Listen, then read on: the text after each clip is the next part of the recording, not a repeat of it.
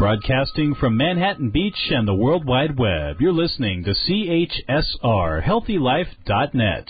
As a service to our listeners, this program is for general information and entertainment purposes only. C H S R Healthy Life dot net does not recommend, endorse, or object to the views, products, or topics expressed or discussed by show hosts or their guests. We suggest you always consult with your own personal, medical, financial, or legal advisor. Get ready for Mind Shock with Doctor Ron Dalrymple, the premier podcast in the world, bringing you hidden truths about your mind's incredible powers. Get ready to free your mind.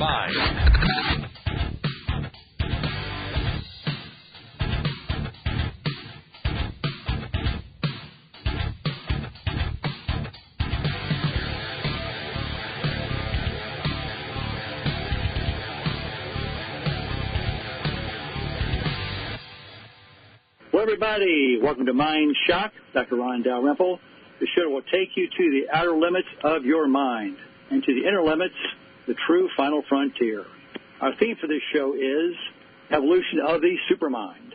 I began working at NASA at seventeen years old, where we put people in space, which we called back then the final frontier.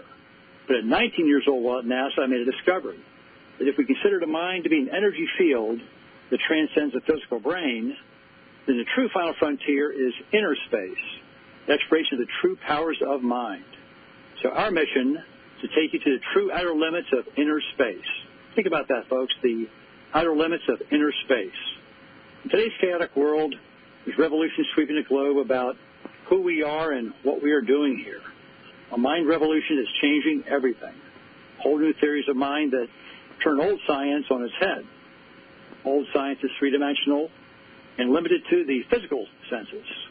We're developing new models of science that consider n dimensions as the letter n, that's a mathematical term, as n approaches infinity. Today we have a great guest, Alan Weiss, with his book, Your Legacy Is Now. Alan, how you doing? I'm good, Ron. How you doing? Great, great. I enjoyed reading your book about legacy and whatnot, a lot of fascinating concepts. We often start by asking folks to tell us how you started upon this path in life that brought you to this point here. How did it all begin for you? Well, do you mean my career or do you mean this book? Uh, let's say your career. Let's go way back. Hello okay. again. Let's see if we have enough time to do it. I'm just kidding. um, I was uh, I was uh, working at Prudential Insurance, was bored out of my mind. Uh, I was recruited by a, a consulting firm in Princeton, uh, worked there for eleven years and got to travel the world on their dime and, and learn uh, all about major companies. We work with Fortune five hundred.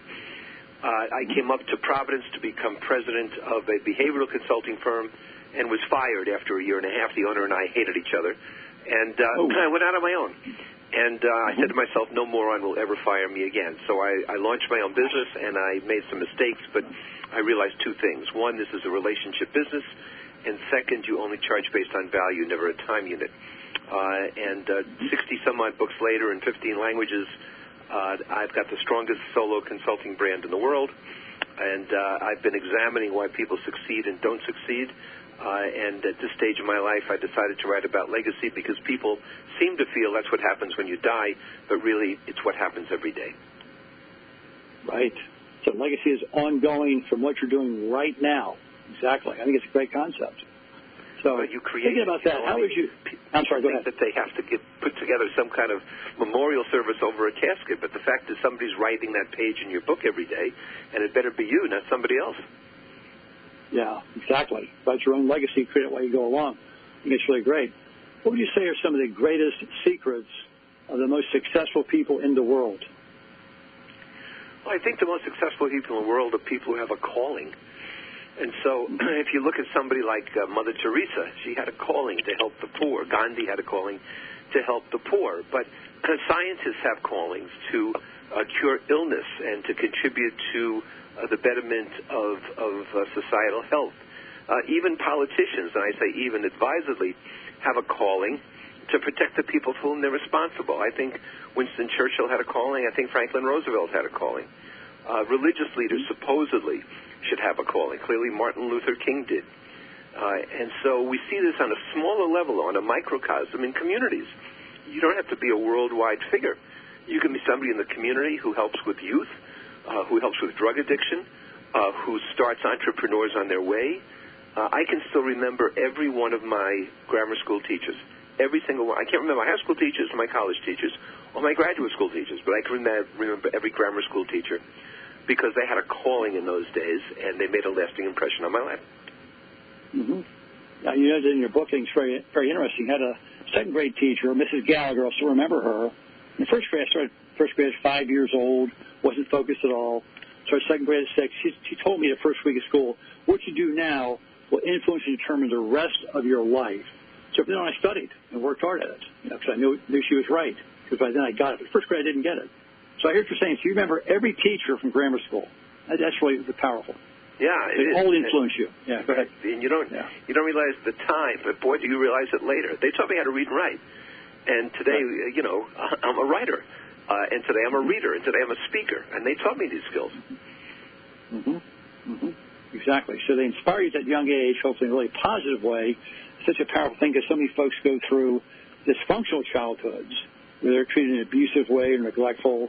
Yet some of those folks become the great successes in the world as well. Well, they, well, right. amazing, they have to overcome the, the obstacles, but they can. But, you know, more than that, uh, a, a lot of teachers today don't see teaching as a calling. Uh, they see it as mm-hmm. a job. Uh, they right. see it as being a member of a union. And, uh, and yeah. they're not impacting kids the same way at all. Mm-hmm. Mm-hmm. Yeah, I see a lot of uh, teachers in my practice, and they, they come in with a lot of frustration to the administration, because now these organizations are so administration-heavy with rules and regulations and control, they've lost autonomy. A lot of them have lost the spark, but some still try to keep that spark. Some still hang in there and fight and try their best, you know. But I hear what you're saying. So how do you feel about that, the massive growing administration and restrictions and the corporate structure keeps evolving, becoming more centralized, more powerful? What do you think about that? Well, I think that um, while you need a certain amount of order to run organizations of any kind, for-profit, non-profit, and so forth, mm-hmm. I think we've become sort of obsessed with management and supervision. You know, what people need is agency. They need the ability to make decisions with some latitude of action, to be recognized for their talents, recognized for their contribution, to have the freedom to fail. Uh, and, you know, we all get frustrated when we deal with the government or with certain large companies, and uh, there are bureauc- bureaucratic rules on top of bureaucratic rules. Sometimes they catch twenty-two, you know, go left, but we won't allow you to go left. Go right, but you have to go left first, and so on and so forth. So, you know, I think organizations that are really enlightened trust people, and they allow people to make independent decisions knowing that they understand what's good for the organization as well. But organizations that are paranoid or paternal who feel that people can't make their own decisions, they treat them like children. Those are those are right. terrible places to work. Right, exactly. I bet you've seen all kinds, haven't you? I have, and, and in Fortune five hundred companies, and mom and pop companies, and in for-profits and non-profits, and arts groups, in schools, uh, and you know, nothing in an organization that people read or hear do they believe. They only believe what they see. And what I've tried to tell the leaders whom I've coached is that you are an exemplar, and people will follow you. The way you act is the way they will act. And so if you say, you know, customers are our most important asset, but a customer calls and you say, I'm not going to take that call, they don't believe what you said. They only believe what they see. Mm-hmm. Mm-hmm. I think it's an important point that the leader does set the example that people will follow and imitate through modeling. It'll be good, bad, or indifferent. They unconsciously will do things which can throw off the organization. And much of that ties back to emotional intelligence. I'm sure you come across that concept quite often, eh? Yeah, I think that, that, uh, that um, people have to um, have to understand that not everybody has the same degree of maturity. They don't have the same degree of perspective or experiences, whether it's intellectual or emotional or otherwise. Uh, and consequently, they really look to leadership to tell them how they should be acting. They need help going through a, a journey of ambiguity. Uh, and so a leader gives off two messages. One message is the content of what he or she says, but the other content, the other, excuse me, the other message is how they say it. It's what they do, yeah, how they act, exactly. So people will follow the leader literally, right? We find that emotional intelligence interacts so much with leadership ability or the lack of it. That many folks, for example, can be very smart and have a very high I Q, They might have a very low E Q or understanding the emotions of other people. So that gets into a lot of trouble. Well, one of the reasons that I wrote Legacy is that, you know, I've been writing, in my prior book to that was called Fearless Leadership, and I, I look at people's sense of self-esteem. Uh, and what I found was that, you know, a, a great many people have low self-esteem. They don't feel worthy. And even though they're efficacious at things, they can do things well, they feel like imposters. Uh, and people have to build their self-esteem so that they, they gain more confidence, they realize they're a person of worth, and they're more resilient. Mm-hmm. Exactly. You need to believe in themselves, really embrace that, and also believe in the other person and try to convey that understanding to them to help build them up. Mm-hmm. Really is a powerful thing. And if they have low self-esteem, negative self-image, they often fixate upon various negative beliefs and the negative feelings that go with it. And that fixation causes those problems to detoxify throughout your organization. Well, they also want excessive guarantees, and they don't take risks. And so, you know, innovation is the through line today, you know, coming out of this uh, pandemic. I've, I've trademarked the phrase called no normal. You know, we're in an age of no normal, not new normal. That's an oxymoron. And the fact is that uh, people have to be innovative to succeed today, so do organizations. And to be innovative, you have to have high esteem. You have to feel good about yourself.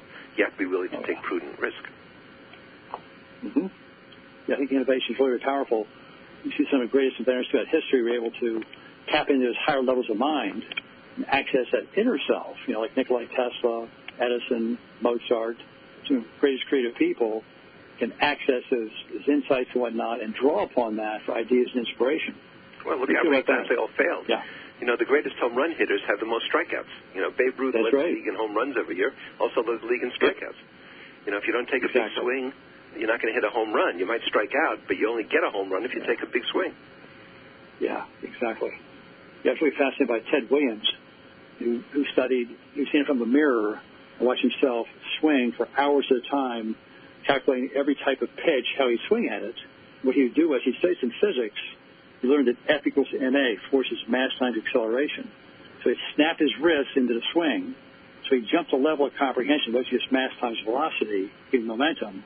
But much more force is delivered by snapping his wrist like people do in martial arts, twitching your body, snapping the wrist, you get a lot more force. So he jumped the level of insight to get a much more creative result. So he became, of course, a home run king and a hit, a, uh, you know, a champion, a great well, champion. Another thing about that, he was the last player to hit over four hundred.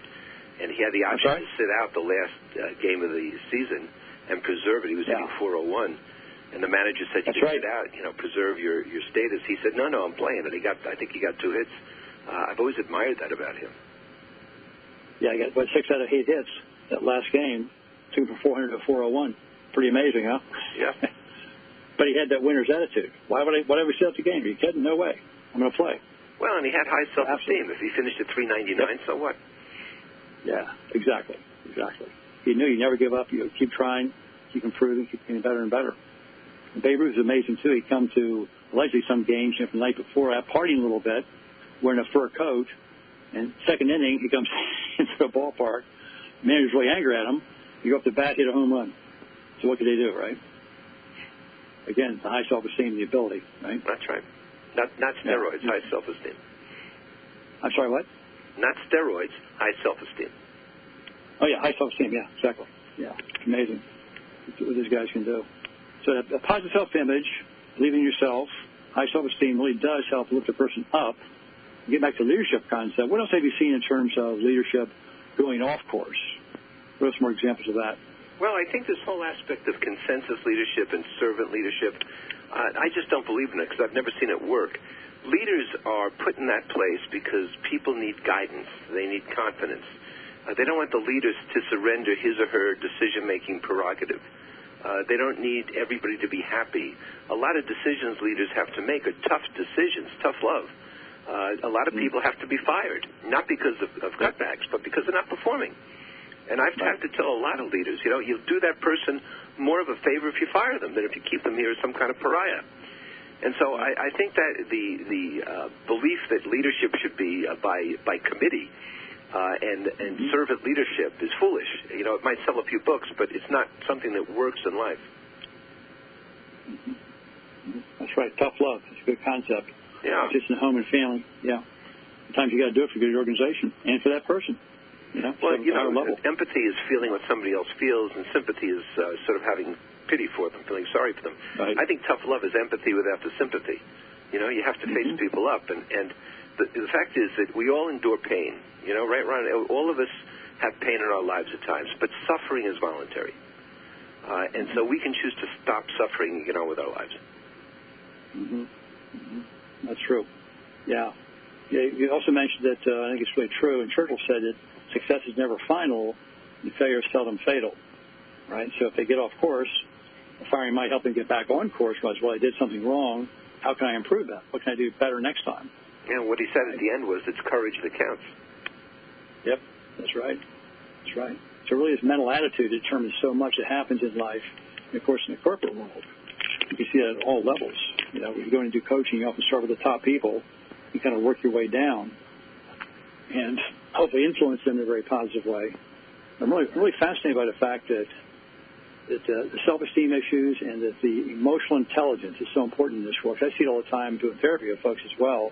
They often get off course by various fixations of thoughts and beliefs because they're not accessing their true abilities. They don't believe in themselves. They feel like an imposter, as you mentioned, imposter syndrome. So they hold themselves back and create self-defeat. Well, the way we talk to ourselves informs our behavior. So the kind of yeah. self-talk we use, the kind of language we use, yeah.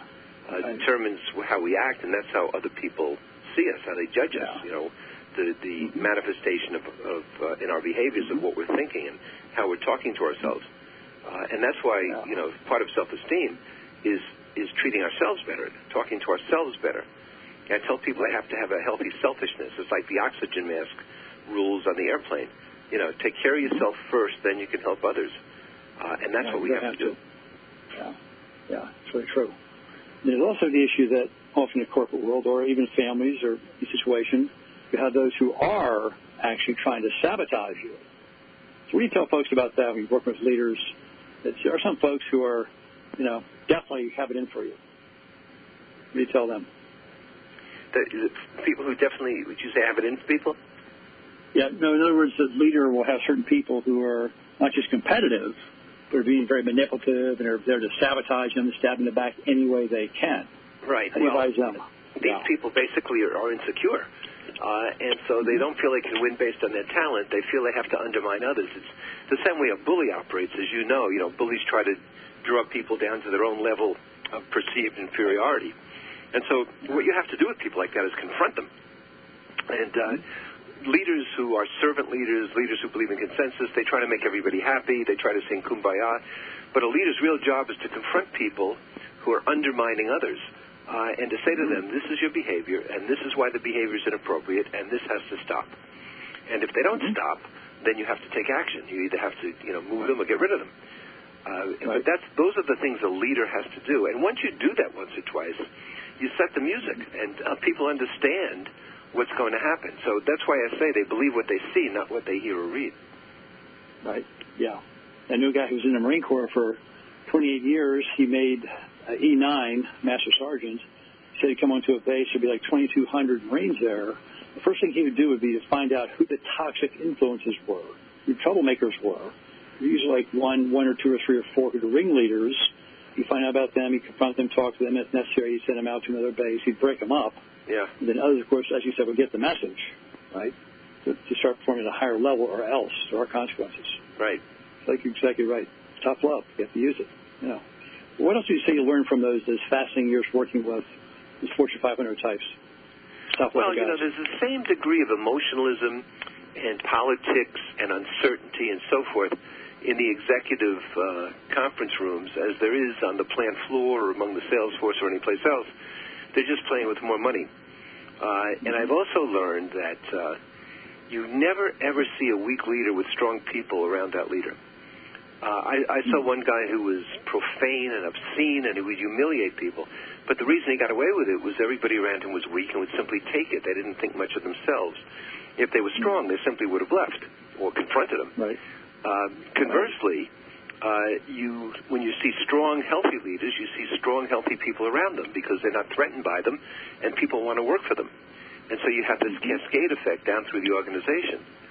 So uh, you always have to look to the top. You always have to look up to see what's going on. I've also found that you don't find uh, an organization with unhappy employees and happy customers. Uh, and if you want to keep your customers happy, you better keep your employees happy. And I don't right. mean, you know, by doing anything other than giving them latitude of action, treating them with respect, listening to them, and so forth. Uh, you know, there are some airlines you travel, and the airlines are always, always have great service, they have happy people. There are other airlines where, you know, it's simply a crapshoot. Uh, and some of these people are so unhappy with their own management, they take it out on the passengers. And so we see this kind of thing every day. Mm-hmm. I think you're right. The organizations do reflect what's happening within. It's very positive. You've got a way to do customer service. Of course, customers are going to be happy and want to come back and spread the word. But if it's a very unhappy staff, unhappy management, close to the top down, you got some serious problems there to solve. So eventually destroy the business, really, really dampen their effect. I right, yeah. exactly right. And, uh, yeah. uh, and the customer becomes the brunt of it, and the customer goes elsewhere. Exactly right. They lose it. Yeah. Then the board's not happy, and, of course, the investors aren't happy. So that's great. So what else do you think you could share with our audience about what you've learned from working at the top? I think it's really a fascinating time. A lot of folks are really intrigued by that. What really goes on behind those corporate doors? Right. People assume that there's something special. You know, they assume that there's some kind of I'm sorry, what now? Uh, uh, what? Some kind of magic that goes on in there, but there really isn't. Right. And uh, yeah. uh, you know, you, you, I find some excellent people, some superb people, and I found some people yeah. who you have to wonder how on earth they got there. Uh, and that right. reflects on the you know the culture of the organization. It reflects on whether people um, succeed by taking risk and being visible, or they succeed by you know hiding under the table and being invisible. But if you look at the great companies, uh, you know you can see great leadership. If you look at Amazon or you look at FedEx or you know you look at Apple and companies like that, you see really outstanding leadership. Uh, it's not hard mm-hmm. to detect, and it's no accident. Mm-hmm. Mm-hmm. Yeah, it's really interesting. I work in places, all types of places as well, and coaching and whatnot. It's just amazing to me how it varies. You might have somebody come in. For example, I worked in various hospitals where they had somebody come in who became the new C E O, and one guy in particular had almost no experience. He basically talked his way into the job. In a short period of time, he had basically wrecked the place. You know, we had about half the staff leave in frustration. It's just unbelievable. Mm. I'm sure you've seen that too, right? Absolutely. I've, I've seen uh, good people make uh, uh, good organiz- uh, bad people make good organizations into disasters. You're right. Yeah, exactly, exactly. It really was a shocking thing. Anyway, folks, today we're here with Alan Weiss and his fascinating book that Your Legacy Is Now. It's a really intriguing look about how to create your legacy through meaning every day. We'll get back to those topics here in a few minutes. We're going to take a short break here for our sponsors.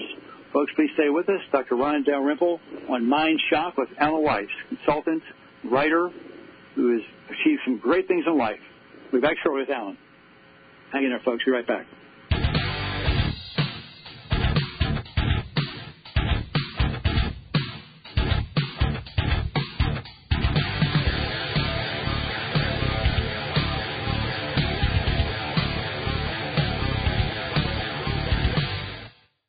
Do you ever wonder how the mind works? The Endless Question, a film by Doctor Ron Dalrymple, shows you a new theory of mind, one that bridges the road between spirituality and science while revealing to you the laws of creativity, things that can open up your mind to limitless possibilities. It is literally a theory that changes everything, and once you know it, you can apply it to your own life. View The Endless Question for free on Amazon Prime. The Endless Question on Amazon Prime. A S M C, the premier German company that supplies everything for adventure, from outdoor clothes to outdoor gear, even backpacks. Lots of quality and lots of specials. To start your adventure, go to healthy life dot net's advertiser page and click on A S M C. Paradise Found twenty fifteen is a film that sparks of intrigue about the discovery of quantum field psychology. Throw in a sexy spy story, a conflict between father and son against the backdrop of NASA, and interspersed with World War Two flashback combat scenes, and you'll be surprised to discover the foundation of a whole new theory of mind. Rent or buy Paradise Lost twenty fifteen at amazon dot com and prepare for the explosive conclusion. That's Paradise Lost twenty fifteen at amazon dot com. Reach your health and fitness goals. Whether you want to lose weight, learn to dance, build muscle, or just live healthy, Beachbody gives you unlimited access to the nation's most popular fitness and weight loss solutions. Visit our advertiser page and click on Beachbody now. A complete mind development course, The Inner Manager by Doctor Ron Dalrymple, helps you develop your concentration, memory, imagination, and more, all to help you program your mind towards success. But it's not a boring read. You are taken on a journey with a young man who is trying to start his own business and immerses himself into a journey of self-discovery. A powerful book that you can read again and again. Get The Inner Manager by Doctor Ron Dalrymple at Amazon dot com. The Inner Manager at Amazon dot com. Remember Positive Impacts. w w w dot healthy life dot net.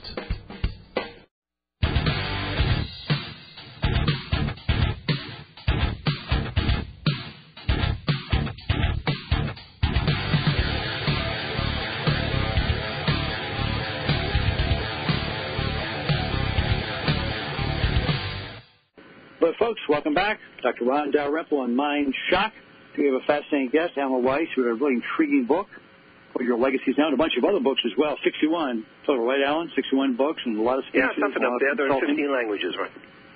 There you go. I love that. I love that. I want to talk to you about the transformational experience, which I discovered back in the nineteen eighties when I started writing screenplays. I was talking to some guys in, in Westwood and near U C L A, out of uh, you know, next to Hollywood and whatnot, a lot of writers and guys out there were teaching these various courses. I met some big shots in studios doing some screenwriting, and one of the great secrets out there was all about the transformational experience going back to Joseph Campbell, Man with a Thousand Faces. Now, these guys kept their secrets to themselves, and since then it's leaked out. A lot more books out about it, about how films and great stories were made. And, of course, it also applies to the psychological experience and life journey somebody has to take, and that's why the type of structure in films and T V work. Can you tell us, please, about some of your experiences in seeing transformational changes in clients you've worked with? Well, it's uh, you know, it's interesting that uh, these have occurred over now a thirty-year uh, career. But um, uh, I had a client who was um, C E O of a major uh, specialized pharmaceutical firm, and uh, I was uh, asked to coach him over a period of ninety days. And he was one of the best executives I've ever seen, right? Uh, and uh, at the end of the ninety days, when we had our final debrief, I told him, you know, you can tweak this and tweak that, but basically, you know, you're as good as they get, and it's been a pleasure working with you. And as I left and I went to the door, uh, he did sort of a reverse Columbo, and he said, wait, Alan, just wait, one more thing.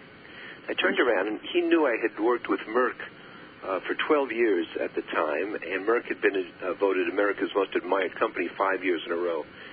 And he said, do you think I could make it with Merck? And I was just dumbfounded, and I said to him, you know, of course you can make it with Merck. Uh, but he was he was he was a bit taken by the imposter syndrome, uh, and he wanted further validation that he was really good. Uh, now, that might not be transformational, but I think after that moment, he had more of a confirmation than he had before that he was as good as he had hoped to be. And Uh, You know, I find that uh, when people are at that level, they often uh, don't get the kind of feedback they need every day, and they often live in a world that's not full of reality, and so they look to people on the outside to help them with that. You know, am I answering your question right? Yes, yeah, I think it's that's very important. You need validation, you need some positive reinforcement from you, an expert in the field, make himself feel better about himself to make the jump to go try something else. You know, there's a famous story about Dick Cavett. There's a famous T V guy back in with the sixties. Dick was a very smart guy, very high I Q, but he also had a lot of anxiety. So the story was before each show, the producers literally had to push him out from behind a curtain onto the onto the stage. And once he got out there, he was okay. Then he could deal with it, start telling his jokes, and got things rolling. But he had massive, massive anxiety attacks before each show. But it shows you, like what you're saying, like the imposter syndrome.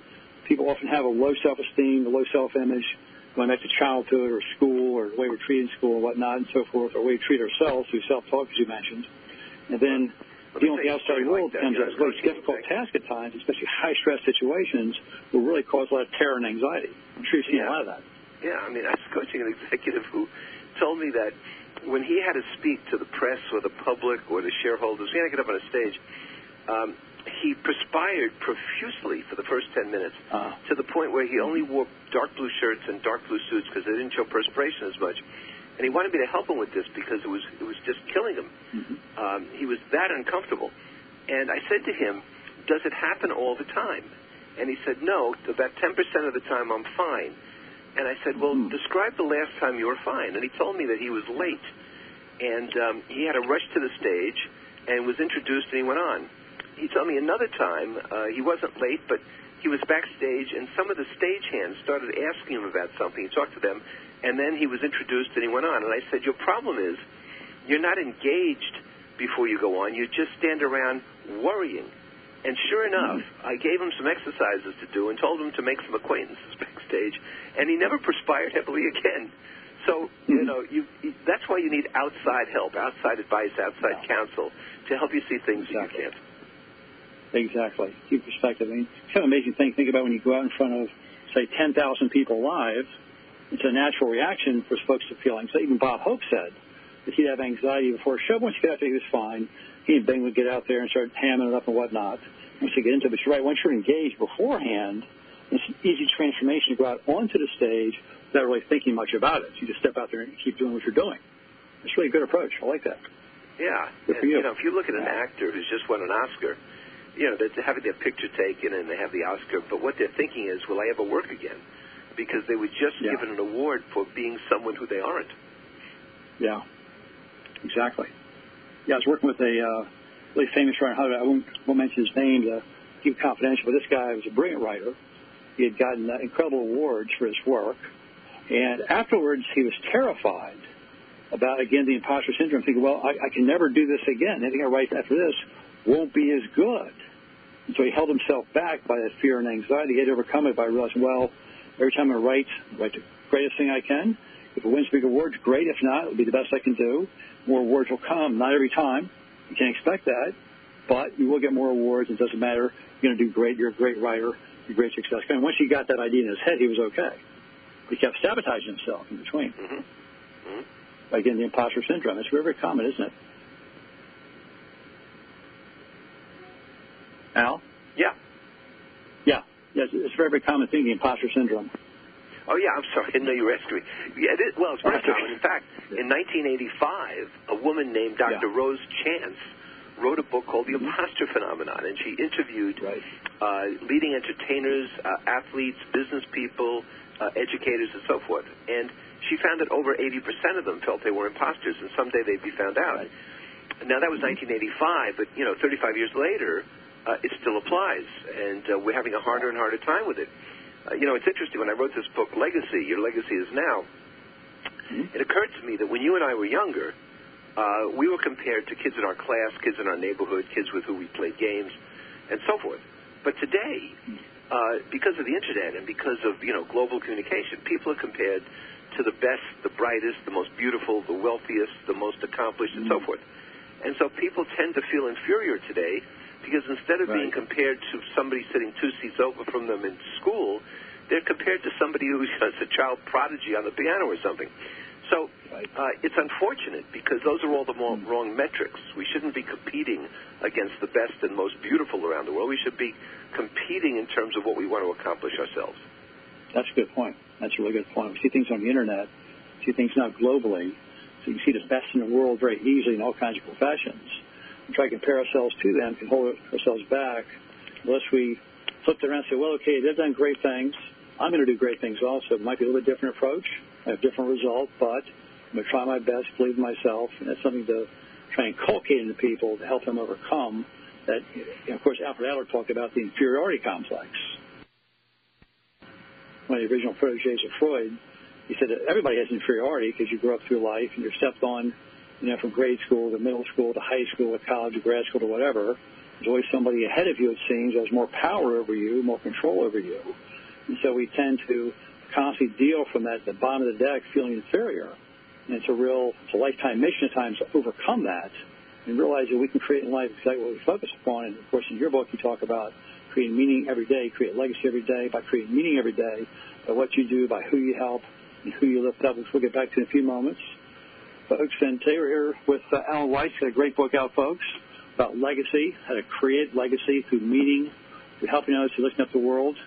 So hang in there, folks. We'll be back with another segment with Alan Weiss. Be right back, Doctor Ron Dalrymple on Mind Shock.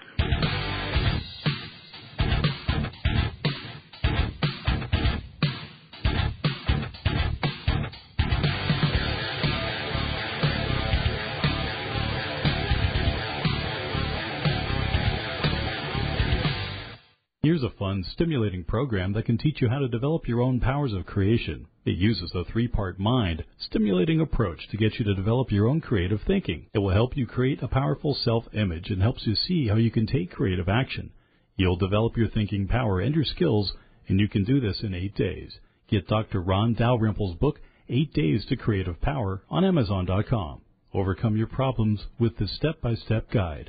So get Eight Days to Creative Power on Amazon dot com. Get high-quality glasses, sunglasses, and prescription lenses at eyeglasses dot com. Choose from over two hundred fifty thousand items and four hundred brands. Already have frames? Get replacement lenses. It's easy. Go to our advertiser page and click eyeglasses dot com. A complete mind development course, The Inner Manager by Doctor Ron Dalrymple, helps you develop your concentration, memory, imagination, and more, all to help you program your mind towards success. But it's not a boring read. You are taken on a journey with a young man who is trying to start his own business and immerses himself into a journey of self-discovery. A powerful book that you can read again and again. Get The Inner Manager by Doctor Ron Dalrymple at Amazon dot com. The Inner Manager at Amazon dot com. Reach your health and fitness goals. Whether you want to lose weight, learn to dance, build muscle, or just live healthy, Beachbody gives you unlimited access to the nation's most popular fitness and weight loss solutions. Visit our advertiser page and click on Beachbody now. Do you ever wonder how the mind works? The Endless Question, a film by Doctor Ron Dalrymple, shows you a new theory of mind, one that bridges the road between spirituality and science while revealing to you the laws of creativity, things that can open up your mind to limitless possibilities. It is literally a theory that changes everything. And once you know it, you can apply it to your own life. View The Endless Question for free on Amazon Prime. The Endless Question on Amazon Prime.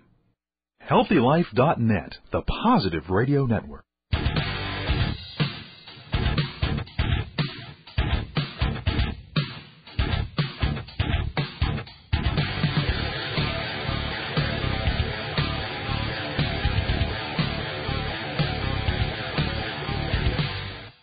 Folks, welcome back. Doctor Ron Dalrymple on Mind Shock. A great guest today, Alan Weiss, and his fascinating book about legacy. Your Legacy Is Now. Really a fascinating read. Read the book, enjoyed it very much. Really good insights to it. Alan, how you doing? Welcome back. I'm good. Thank you, Ron. Nice to be here today.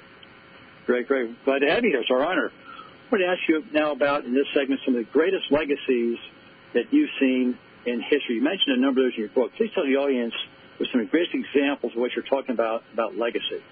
Please go ahead. Well, you know, legacy is about uh, how people look to you. It's about what you contribute. It's about uh, the standards that you set. It's about the, the guidance that you provide for people, either overt or, or, or covert, you know, either explicit or implicit. Uh, and, uh, you know, we talked a little bit earlier about the fact that, you know, these could be, in my case, my grammar school teachers. Uh, but if you look, uh, you know, we talked about Ted Williams before. We talked about Babe Ruth. Uh, if you want to look on the business side, Uh, you see people like Hewlett and Packard who start a company in their garage uh, mm-hmm. and build it into a company that, uh, you know, its watchword was the H P way, and they believed in employees and they treated people well. Uh, you saw how Steve Jobs, uh, in a different kind of a personality, uh, was absolutely maniacal about uh, providing people with a computer that was important and could be used simply, but also was, was cosmetically attractive, you know, aesthetically attractive. Uh, we saw Bill Gates. We see Bill Gates in that same industry. Now he's got some troubles today, but uh, how he uh, uh, worked and worked and worked at coding and coding and and at uh, technical expertise to build his kind of a company.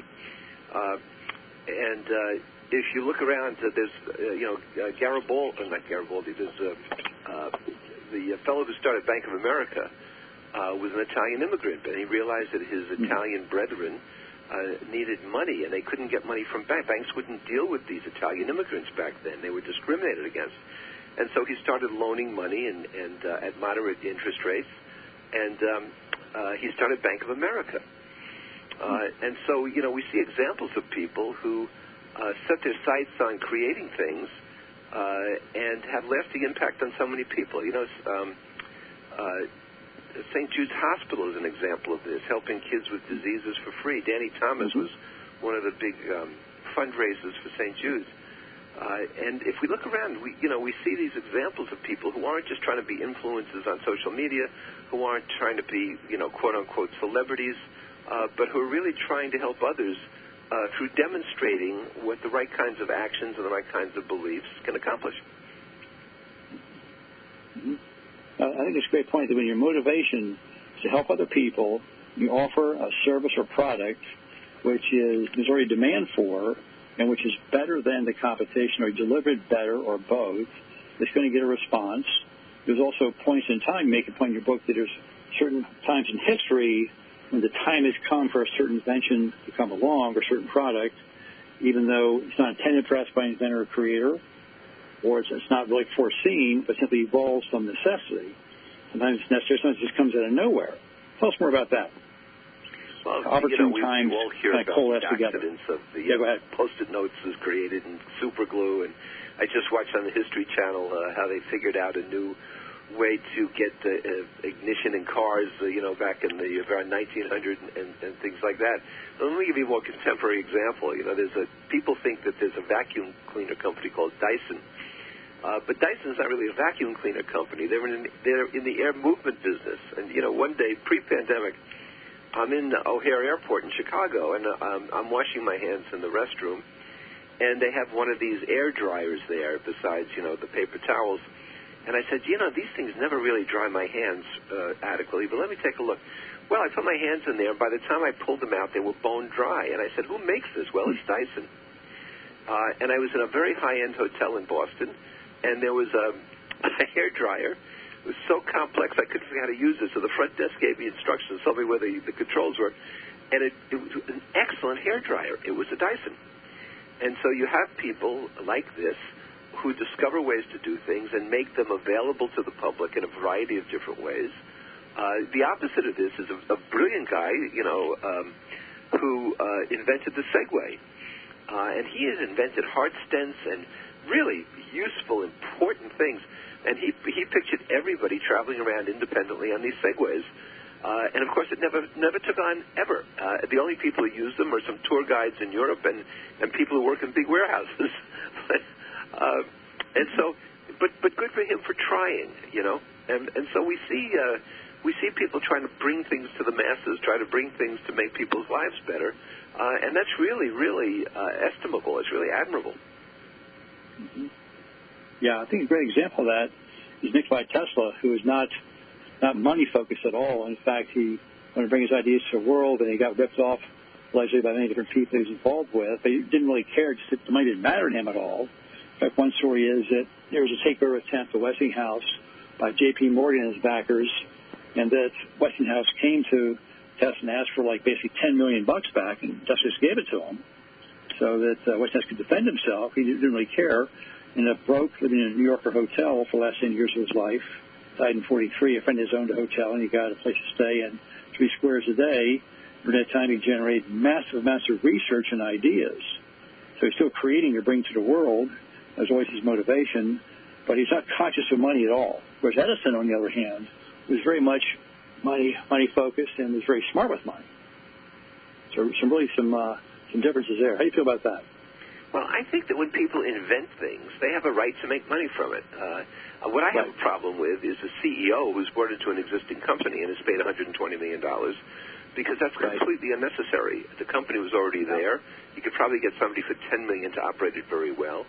And uh, some of these C E Os are ridiculously overpaid. The, the, the multiple times an average worker to the C E O is obscene.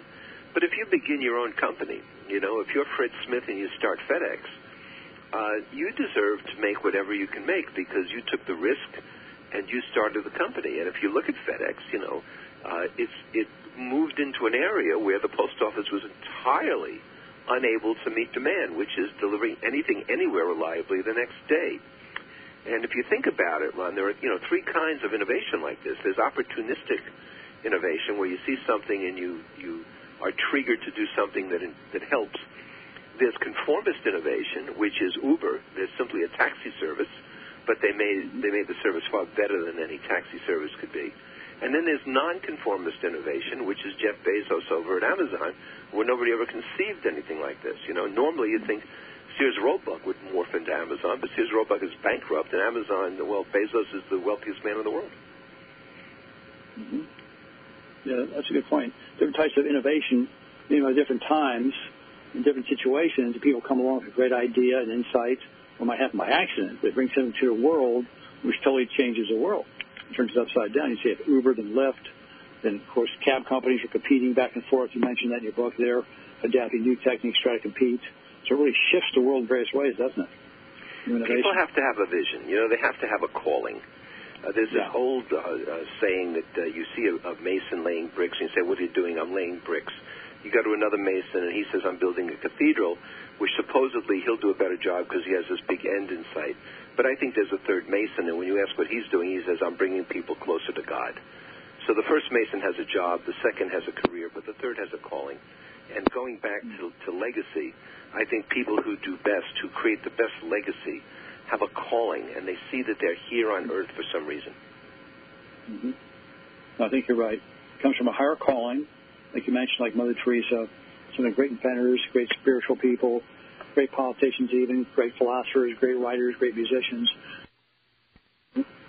to bring to the world some new great ideas. Folks, we're here today with Alan Weiss, his fascinating book on legacy. Alan, please tell the audience where you can find out more about you and, and your works and your webinars and so forth. Please tell me where you can find you. Thank you, Ron. You can go to alan weiss dot com, A L A N W E I S S dot com. You can sign up for my free newsletters, uh, Monday Morning Memo, Million Dollar Mindset, Balancing Act, and so forth. You can sign up or visit my podcast on my blog on that site, which is The Uncomfortable Truth. That's my podcast. My uh, monthly uh, video, which is Writing on the Wall, and so forth and so on, all free. You can also find me on Twitter uh, and on LinkedIn and on Facebook and on uh, myriad of other places where I show up. So uh, I'd be happy to have you visit and take whatever you can. That sounds great, Alan. Well, thanks a lot. I know you've got some other books in the works, and you have some books out on consulting and whatnot, and you cover a wide range of topics. I think folks should definitely check you out and learn a lot more from you. You have a lot to teach. Well, I appreciate you saying that. It's a pleasure for me, and I, I enjoy working with people in that capacity. That's great. Well, thank you very much for being here. It's our honor to have you here today as our guest. Thanks a lot, and best of luck in all your work. Thank you, Ron. You take care. Pleasure being with you. Thank you. I'll take care. God bless.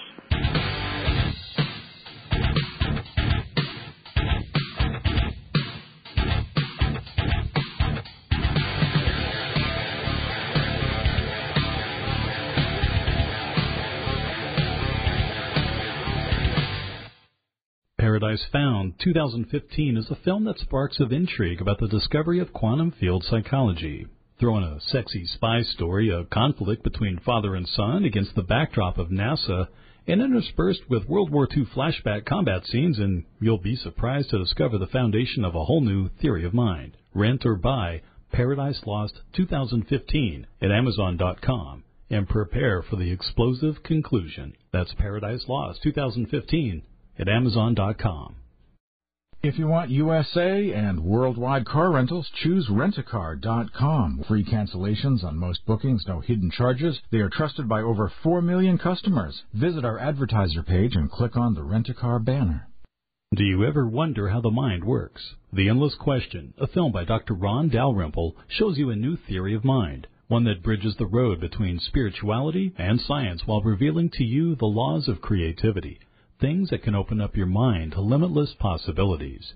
It is literally a theory that changes everything, and once you know it, you can apply it to your own life. View The Endless Question for free on Amazon Prime. The Endless Question on Amazon Prime.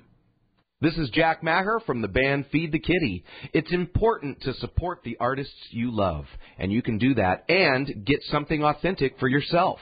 Rock dot com has the most coveted licensed merchandise of music, culture, and entertainment.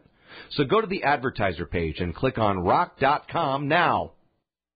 Quantum Field Psychology, Second Edition, is an astounding book on the new theory of mind. It is the first unified field theory that incorporates the influence of the mind and emotion on physical reality, the universe, and even other minds. It actually integrates all modern psychology with quantum physics, mathematics, Western and Eastern spiritual beliefs. It's the true bridge between science and spirituality. Get your copy of Quantum Field Psychology, Second Edition, by Doctor Ron Dalrymple on amazon dot com. Radio your way. healthy life dot net.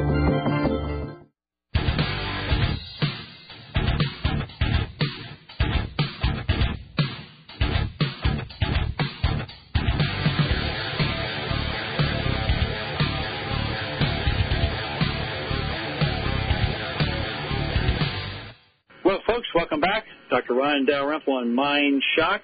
He's talking to Alan Weiss. Did a fascinating book on legacy, about your legacy is now, about how you create your legacy as you go along through life. You create legacy through meaning, through helping others, through lifting people up. So the whole idea of legacy, from my point of view, it's not about ego at all. It's not about what we create for people to remember us by necessarily, because many great people who create legacies in the world are anonymous. It's about lifting up the human race. We can see that some of the greatest people in history Have, have done so, as Alan was talking about, by a higher motivation, like Mother Teresa and the great spiritual leaders were very much focused upon trying to help others. It's not about them. It's not about ego at all. Bring ego into it, you knock things off course. Now, think about Nikola Tesla again. He's always a great example of somebody who's devoted to helping mankind. He created, created a vast number of inventions, like over seven hundred patents and so forth, which were amazing. And he had really no consciousness, or very little of money. He didn't really care about money. He ended up broke, so that was really unfortunate. But what he did was he changed the world in very, very profound ways. So he created his legacy through meaning, through giving to the world. Another great example we talked about briefly was Ted Williams. Ted Williams was a great baseball player, and he studied very scientifically. He sat in front of a mirror, that I was talking all about, and practiced his swing, get the exact swing right for any kind of a, a fastball, curve, slider, whatever coming at him. But he'd also studied some physics, and he realized that force is mass times acceleration. So in this, he jumped to a higher level of realization. He jumped to a higher level of thought. He wasn't just looking at the mechanics of it at a concrete level. He was applying a higher level of physics and mathematics to what he was doing. And what he'd do is he'd snap his wrist at the last moment, he'd move his body, he'd twist his body at the waist, which is also what people do in martial arts.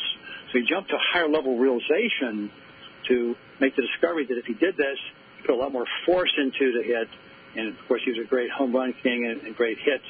He had, he had a whole record for, like, four hundred, and he had four oh one, whatnot, uh, one season. Really amazing.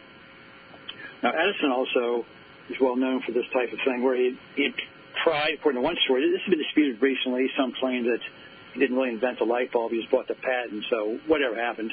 The one story, though, is very educational. That is, he, he tried some five thousand times on different types of filaments, and they didn't work. And he was attacked by the press, and one young man said to him, "Mister Edison, don't you realize you're the laughing stock of the world? People are laughing at you, making fun of you." And that he went back and he said, "Well, young man, what you understand is how science works. I haven't failed five thousand times. I've identified five thousand things which don't work." So he went back and tried five thousand more things, and still had not found a filament to work. So, according to one story, he went into a bar in Orange, New Jersey, where he had his laboratory. He was there just having a drink. Back in those days, these guys wore these long tails. They had these huge fireplaces to heat the place up, and he fell back. This one gentleman at the bar fell back, a little bit intoxicated, into the fire. His coattails caught on fire. A bunch of guys came down on the floor and put out the fire. So Edison goes, "Aha," and ran back to the laboratory and solved the problem. What he realized was, well, if you lower the oxygen content, you know, lower the burn rate. He applied it to the filament. Back then, the vacuum tube already existed, so he put the filament inside a vacuum tube, lowered the amount of oxygen, so the filament would burn a lot more slowly. So, again, he jumped to another level, to another dimension. He was working on one set, one level, one set of dimensions to, to make things work. Didn't work. So he jumped to a different dimension, incorporating the idea of the atmosphere the filament was burning in to figure out and solve the problem. It's really very intriguing because many problems are solved this way. In fact, Tesla allegedly was ill one time in New York. He would he would work from three o'clock in the morning until eleven p m Didn't want to waste time sleeping anymore than he had to. So four hours a night, would work twenty hours a day. So he drove himself relentlessly, and so he'd get sick quite often. He'd get ill. He'd collapse for the last couple of months of the year. And one time, I suppose he's walking through New York City, and he was in this really strange state of mind, like an altered state of consciousness from the fatigue and exhaustion. And he was thinking about the Earth spinning around through the geomagnetic field, and just like a, a globe spinning through, or a motor spinning through the magnetic field of an electric motor. So he thought, well, hmm, perhaps we can create a, an alternating current instead of direct currents that Edison had been using, and which only traveled so far, was very expensive. Alternating current can travel unlimited distances and comes back to its source. It's much more powerful, works much more efficaciously. So that's how you got the idea for alternating current. So again, you jump to a different level of realization and insight to make that discovery. So very often great discoveries come from accessing that superconscious mind within. First the subconscious mind, then beneath that, according to various theoretical approaches, is the superconscious mind. We're how to access that through relaxation, meditation, yoga, whatever, allows us to tap into those higher ideas, which then helps us make changes in the world, come up with inventions. We talked about before how Mozart would do the same thing. Mozart would work on a new symphony. You might sit down and write out all the music, say, for the brass section. You write all, I don't want all the instruments. Think about that, writing music perfectly, note perfect, without hearing it played, is all through his mind's ear. Another time you write down, say, for the wind instruments, for the string instruments, you write an entire symphony from his mind's ear because he said he could hear it in his head. He'd say, oh, can't you hear that? And you write it down perfectly. Think about that, writing an entire symphony for all the instruments just by hearing it in your mind's ear. Now, most folks need to practice the piano, do trial and error, see what it sounds like, and work it out that way, which works also, but it's much slower. It's a higher level of perception. You'll access those higher levels of mind to pull down what the superconscious mind will offer us. So it really is amazing. Some of the greatest successes in the world, whether in business or science or creativity, whatever, learn how to deeper relax, go into that meditative state to access higher levels. Stories told about Edison as well who would do this. In fact, I live right across the river from the Edison Museum and Estate in Fort Myers. It's where he would spend the winter times. He'd come down here with Ford and other folks and Harvey Firestone, and they'd work on inventions and so forth. So it's a place of great inspiration. And he was supposed to be crawling to various cupboards when uh, bill collectors came around. I'm not sure or not. I probably shouldn't put that out there. But he'd go into various cupboards and go into meditative states to access creative ideas. This has been found throughout history. And supposedly Kate Kuehl had that idea as well when working on the structure of the carbon atom. Ideas came from that deep state.